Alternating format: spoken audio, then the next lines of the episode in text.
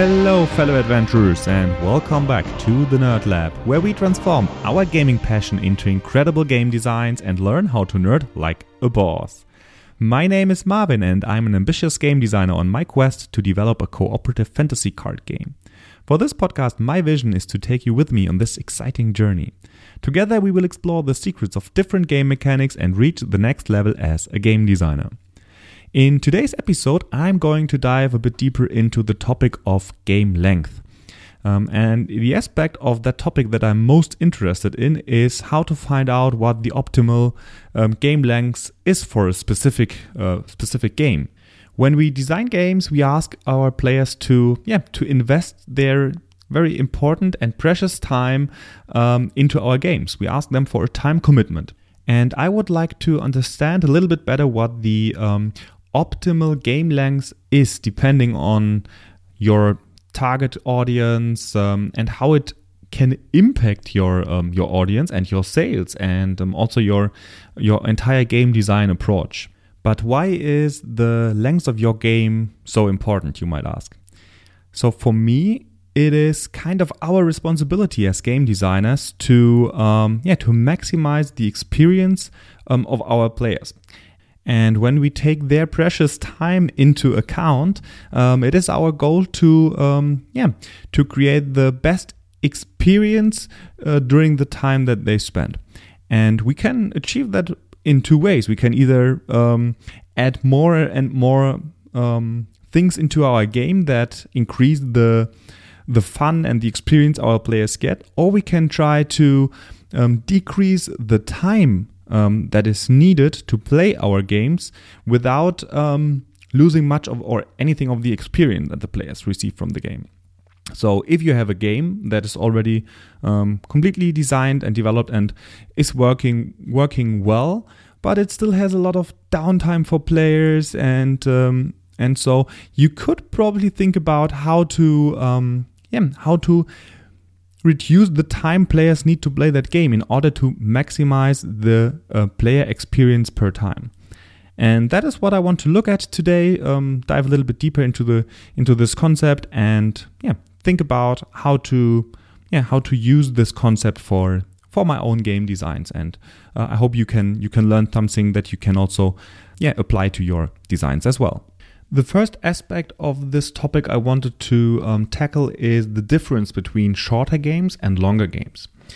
I have the feeling that in the market we currently have at least the impression that um, shorter games are a little bit favored by the customers, and I'm sure there are also um, statistics about about that.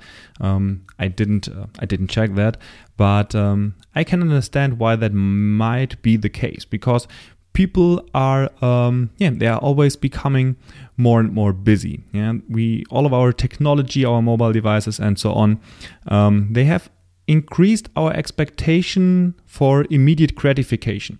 And it seems like we have carried over that expectation from how we con- consume news, how we are interacting with um, social media, with our mobile devices in general. We have carried over that expectation from the mobile devices to how we interact with other things in our lives and also with board games.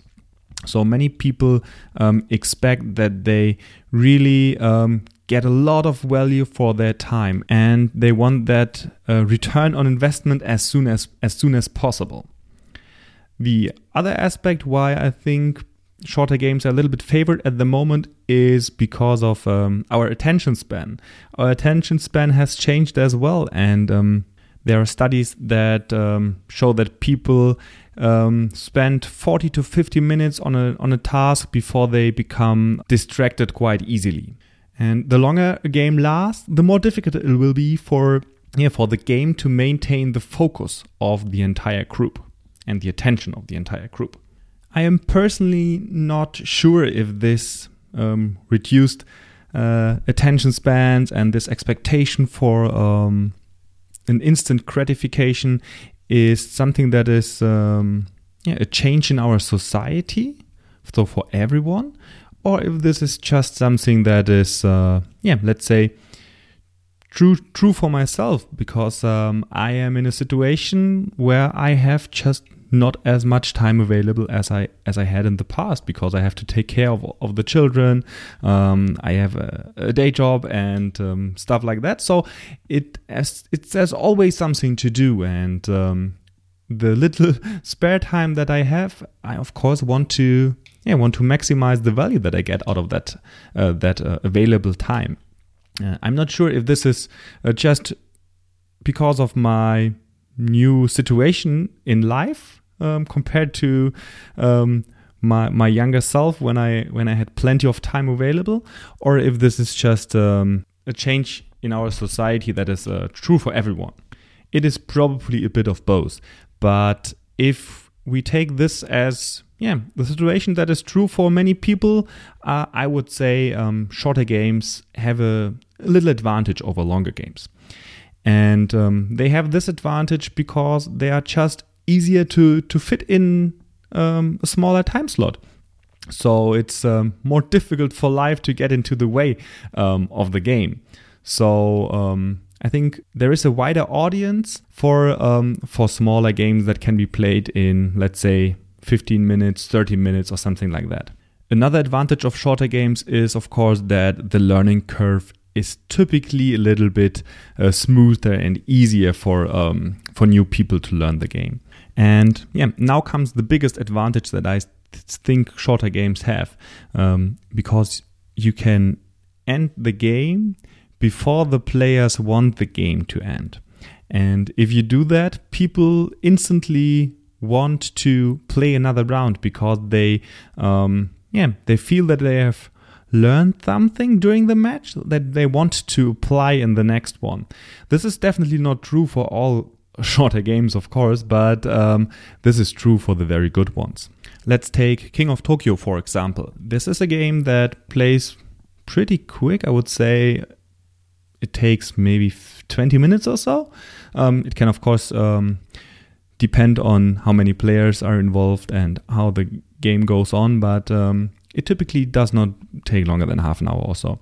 And you can play very different strategies during the game. And when you win or lose with a strategy, um, you, you learn something while you do that. And um, you may learn some new cards or see some other cards that other players have played during the match. And you want to want to test them yourself. This is a feeling that you want to achieve at the end of a game. Um, so you want players to feel like they have learned something and that they want to to test what they have learned in the next game.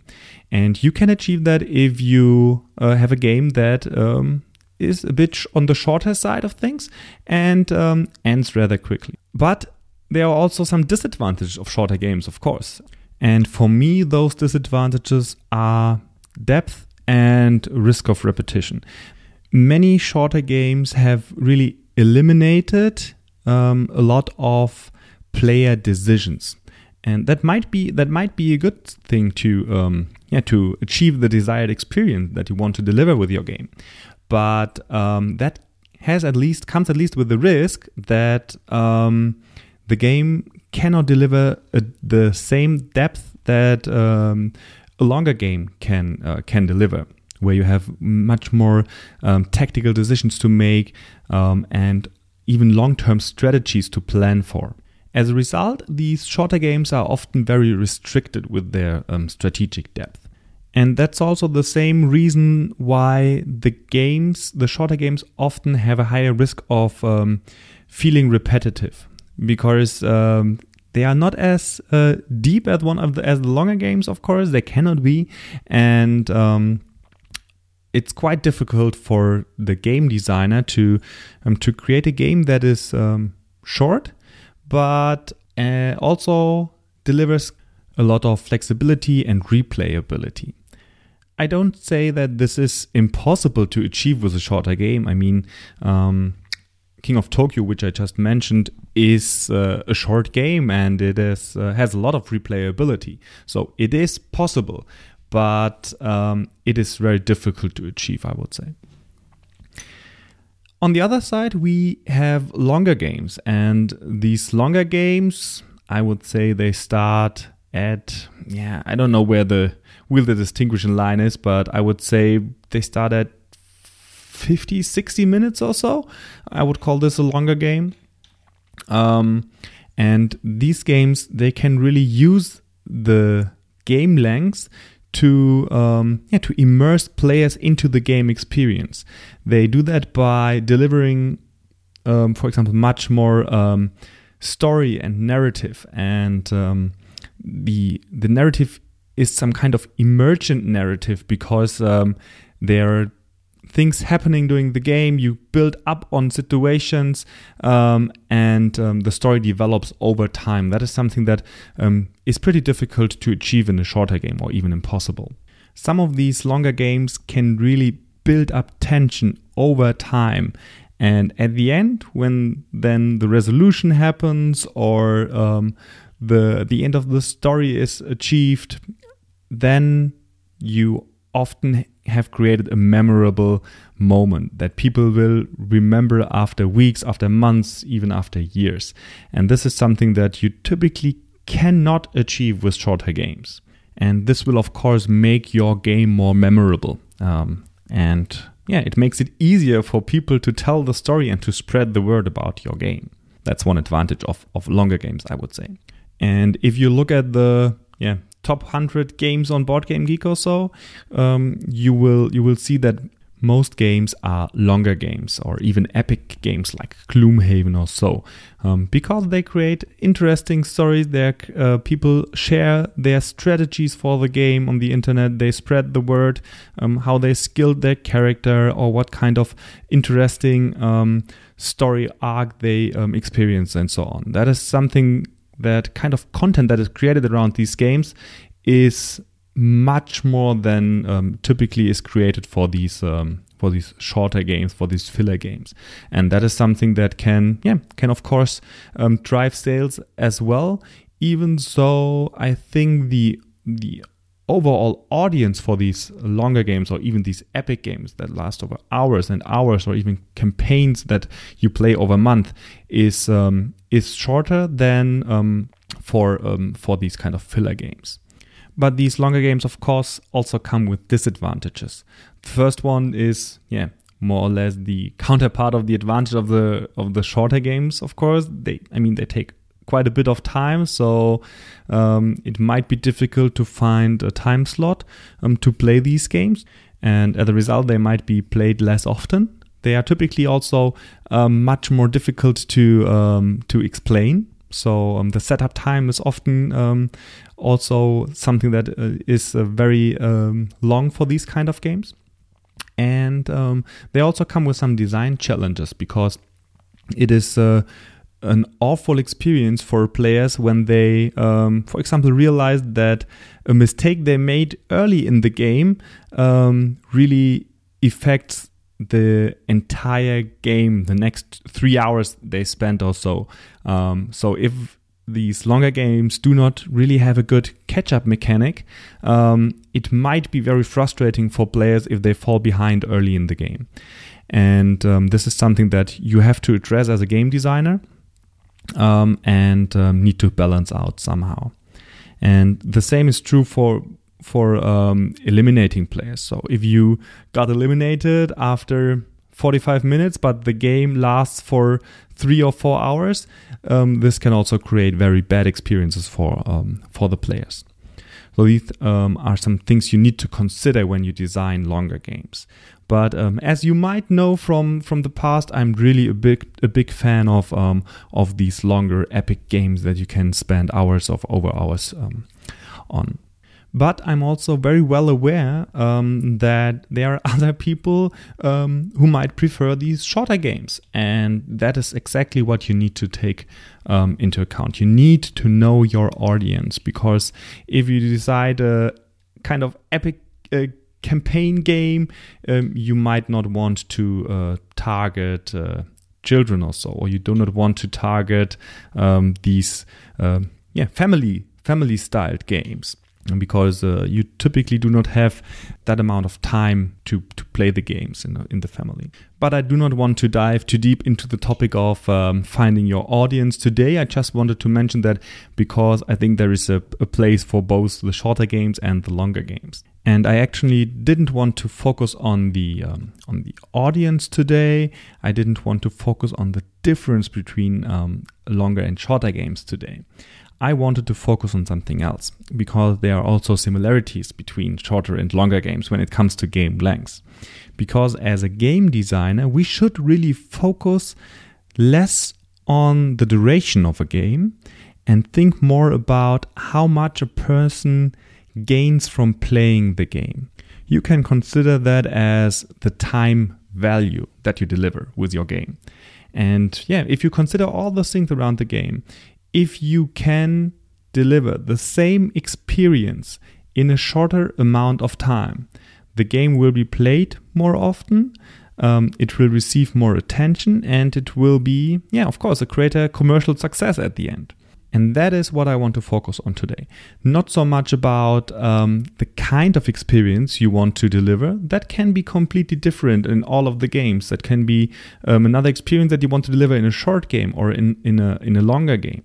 Um, but how to maximize that time value.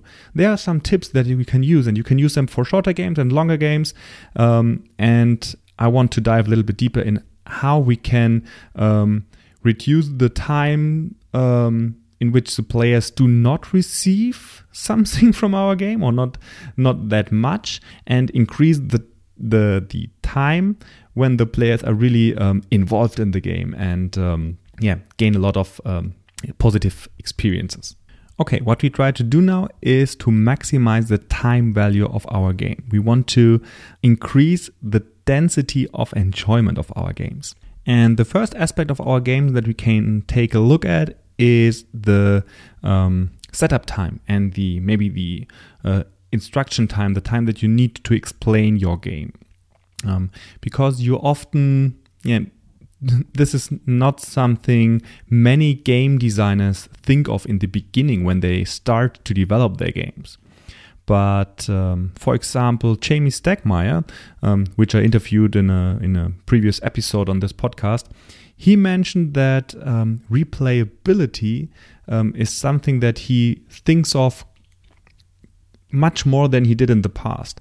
So he tries to um, reduce the setup time and the instruction time quite a bit because this increases the replayability of a game. Um, he said that when you uh, look at to your um, at your um, your shelf of board, board games um, and try to decide which one you take out, you often think about the um, complexity of the game or the the complexity to start playing the game. It's not so much about the complexity of the game; it's more about the complexity of setting up the game, the setup time, the instruction time, and that is not only true for a game that you play for the first time. That's also true for a game that you play after a few months or so, because you might need to um, yeah to relearn some aspects of the game, and um, if you consider that in the beginning um, of your game design, you might might be able to make some some smart decisions that increase the replayability of your game. And of course, if your game is played more often, people will talk more about it, and that will be positive for you. And um, there are a few things that you might consider when you um, think about your setup time and instruction time of your game. The first and maybe the easiest one is um, a very good structured inlay for your box, for your game box. This might help to reduce the time needed to um, find the appropriate pieces um, and to reduce setup time. Um, just an example, it always takes me ages to uh, to build the dungeon for for Gloomhaven. I have to um, to look through the entire um, tiles for the for the map, and um, yeah, I know other people um, are going to organize the map tiles way better than I do. Uh, and of course, their setup time is reduced quite a bit. And if your box inlay supports that organization, um, you might be able to reduce the setup time um, at least a little bit. Um, and of course, what also um, reduces the instruction time is if you have a very good tutorial um, for your game.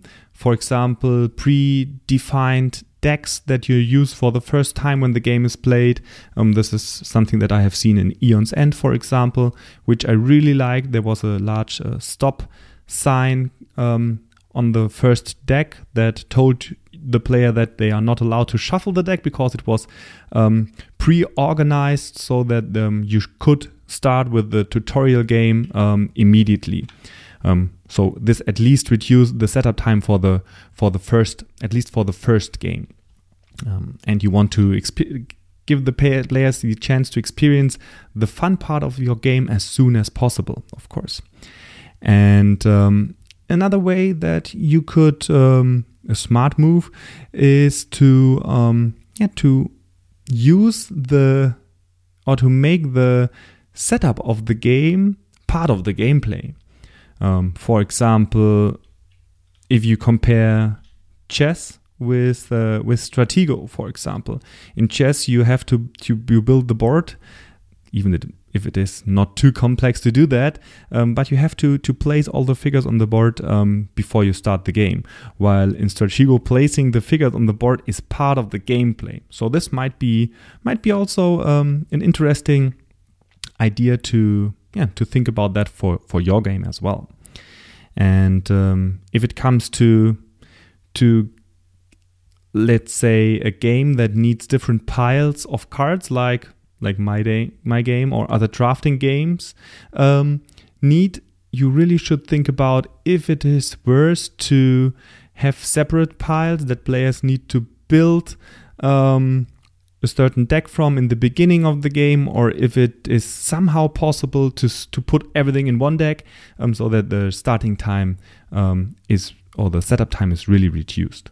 And again, if you need that um, card sorting um, as part of the setup, make at least sure that there's a good um, way of organizing the different cards. There are a lot of uh, inlays in these newer deck building games, for example, that um, yeah that are really helpful for um, for organizing. Another thing that I really like is to reduce the complexity for the first game that is played.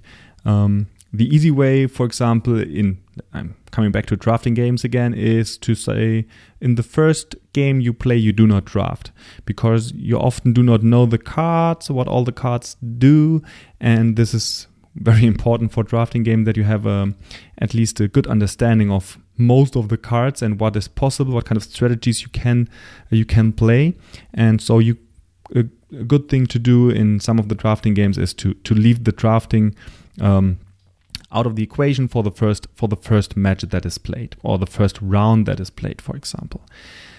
And um, this is not only true for drafting games. This can be true for all kind of games. Um, if you have a really complex game, that means you need to explain a lot of complex rules, and um, it is really appreciated by players if they start easy and um, add more and more rules over time. If you have some kind of campaign based uh, game, you can, of course, start with the. Um, um, with only, let's say, 70 or 50% of the rules and um, add the more complex uh, rules later on. That the same for yeah, let's say card games or so, um, where the more complex um, cards are added later during the during the later stage of the game all of that reduces the um, instruction time for your game and gives the player the chance to yeah, experience um, the fun of your game sooner. The next aspect that you can look at is um, repetition in during your gameplay phases because you really want to reduce the things that you have to do um, repetitively and that might not be so much fun. For example, if you have a game that um, if you play it 100 times, let's say 85% of the time or in 85 matches, the first two or three rounds look the same. You might consider to start with more resources and to get rid of that first few turns. That is something that I have seen in, in many online games, for example. Let's take um, let's take Underlords as an example. In, in the early stage, during the beta phase of the game, you started with just a few resources and um, you had just a very few amount of heroes. And you fought again in the first round, you fought against um, some minions. And you always won the first few rounds against those minions, um, no matter what you did. So um, they got rid of those, of those first few rounds against those minions in order to um, yeah to reduce the, the the the length of the game. And I think that was a smart move because um, players complained that 45 minutes uh, for a game was uh, too long to play in between, to play on a mobile device, maybe on a commute um, to work or so. And um, yeah, that was a, an easy and good way um, to reduce the game length without taking away much of the fun and much of the decisions, interesting decisions of the game. So if you experience a, similar situation in your game, you should really cut off the first few rounds of your game, give the players a little bit more um, of the resources of your game, and um, yeah, start maybe in turn four or so. The idea really is to reduce aspects of the game that are repetitive, that are predictable, um, in order to yeah to reduce the length of the game and to increase the value per time. The next thing that you might look at is um, bookkeeping. So, stuff that you need to do um, in order to keep the game functional, but that are where not so many decisions are involved or even no decisions are involved look at these bookkeeping tasks very critical and think about how you can reduce them. For example, by combining them at the end of a turn instead of doing it after each phase or so. We just recently playtested a game of um, a member of um, our mastermind group. Um, in which you had to tick down um, the health of wounded soldiers after each player's turn. And that was quite a bit of bookkeeping and um, during that playtest, we um, together figured out that it might make sense to take down the health of these of these wounded soldiers once uh, after all players have ended their turn. And this this was a major change to the game, but I think it is a step into the right direction because um, yeah it um, massively reduced the the kind of bookkeeping and uh, the time needed um, for those for those actions another thing that you might want to achieve is um, consistent playing time. And that is quite difficult to achieve because if you have mechanics like negotiation or trading or drafting where you have to um, pick cards and have to make very uh, complex decisions that can, um, yeah, of course, lead to analysis paralysis uh, for some players or even all of the players, and that might end up in, a, yeah, very different um, or inconsist- inconsistent uh, playing time. And if you add some kind of timing restraint or um, limit the or reduce the number of um, available choices for the players. So if you draft from 15 cards or you draft from 8 card cards, that is a huge difference um, when it comes to um, the decision making process and the risk of analysis paralysis.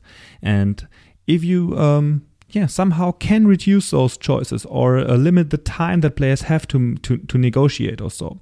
That um, will lead to a more consistent playing time, and that is something that players will uh, will appreciate at the end. And as we just talked about analysis paralysis, that brings me to the yeah to the next point that you want to look at when you want to yeah reduce your uh, game length, and that is um, you should really analyze the downtime of your game. And um, downtime really is the time that players um, yeah spend more or less waiting for the active player um, in an inactive mode where they do not really have to make decisions or um, experience um, yeah fun in your game and of course waiting time can be uh, necessary and it can also be a good thing because um, sometimes uh, this time can really be spent to think about the long term strategy or your next move also but um, it can of course cause a lot of problems uh, and if you if the downtime is um, yeah too long you will see that uh, from your playtesters when they uh, start looking at their mobile device, for example. You should really give players the amount of time they need to come up with their uh, strategy and their their next move. But other than that, you should try to reduce downtime as much as possible.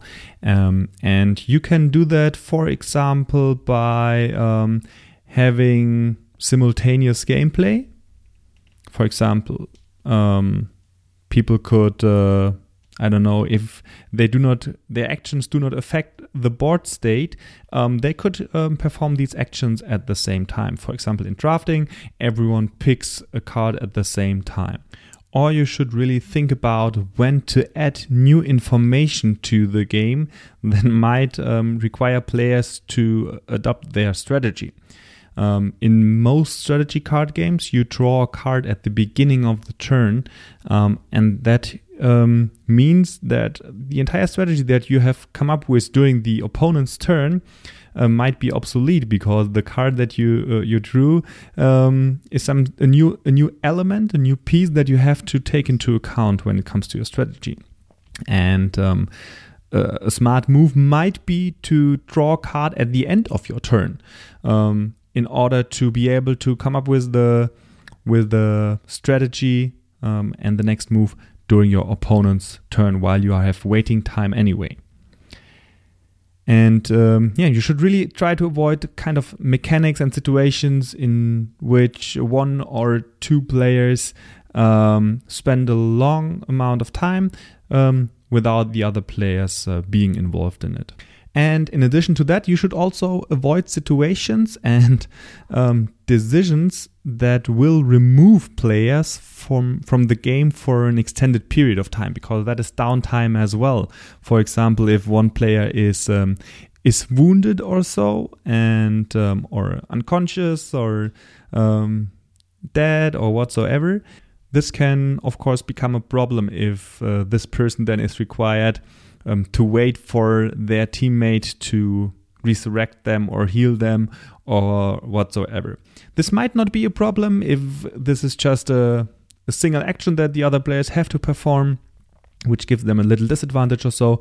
But if it uh, take them several hours to move to the location um, and um, the other player cannot do anything in that time, um, that causes a lot of downtime for that player and reduces, um, yeah, the time value um, and the experience that that player has during the session. So you should try to um, yeah think about other smart ways to um, yeah to solve that situation. The last aspect I wanted to talk about are um, ending conditions or how to bring a game to an end, because um, I mentioned in the beginning what you want to achieve is that the game ends just a little bit sooner than the players wanted to end because that leaves them with um, yeah with the um, experience that they want to want to continue playing and that is a good um, yeah a good emotion that you want to you want to want to have that with your players and you can achieve that by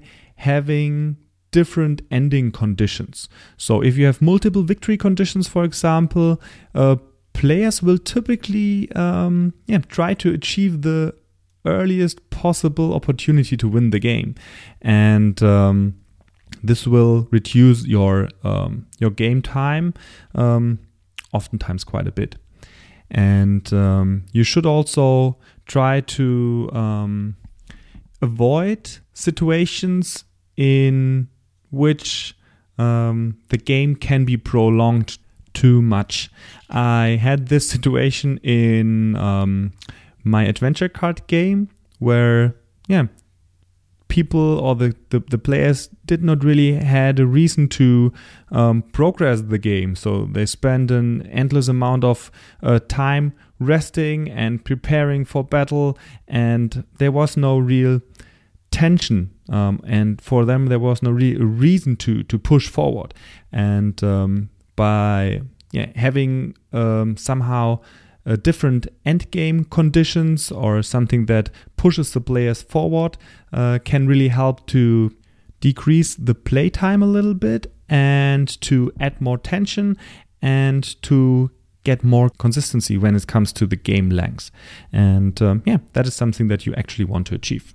Something that you also should try to avoid when it uh, when you design a, a, a longer game is that the result at the end, if you win or lose, is um, some kind of lottery because of um, luck or randomness in your game. So if you spend a large amount of uh, um, of time for during a game to to come to a certain end game situation, you, it should be decided more by skill and um, how well you played, um, how the strategy works out at the end um, instead of a of a single die roll. So people people might um, might accept the result of a die roll easier when the game is a little bit on the shorter side. Okay, and that is pretty much what I wanted to talk about today. Um, I wanted to highlight that it is really uh, dependent on what kind of um, experience you are intending to deliver for your players. Um, and it doesn't really matter if this is a, a long or short game, there are um, many opportunities that you can look at in order to, um, yeah, to increase the experience that the players have in a certain amount of time so that their time investment um, yeah is worthwhile. And um, yeah it's our it's our task as game designers to, to make sure um, that this is the case. We have discussed today some areas of uh, games that you can look at in order to yeah, increase that value per time that we want to deliver for our players and um, I want to end this episode with uh, a smart advice that I have um, uh, read, and that advice is that during one of your play tests, you should ask your um, your play testers to put away uh, their watches and their phones, um, and after the um, the game ends, you should ask them um, how long they felt the game lasted. And then you can compare these numbers to the actual duration of the game. And um, the result can be quite interesting um, and tell you quite a bit about how the game length is perceived by, um, by your playtesters. Okay, and that's it for today's episode. Um, I had a lot of fun creating it. I hope you learned um, a little bit again. And if you want to give me feedback, please do so by reaching out um, via mail at um, marvin at nerdlikeaboss.com or by um, joining our um, mastermind groups on Discord um, the Nerd Lab server. You can find the link in the show notes, or just contact me um, over Facebook or um, Instagram. You can find me at um, with the hashtags Nerd Like a Boss. Until next week, keep shooting for the moon and nerd like a boss.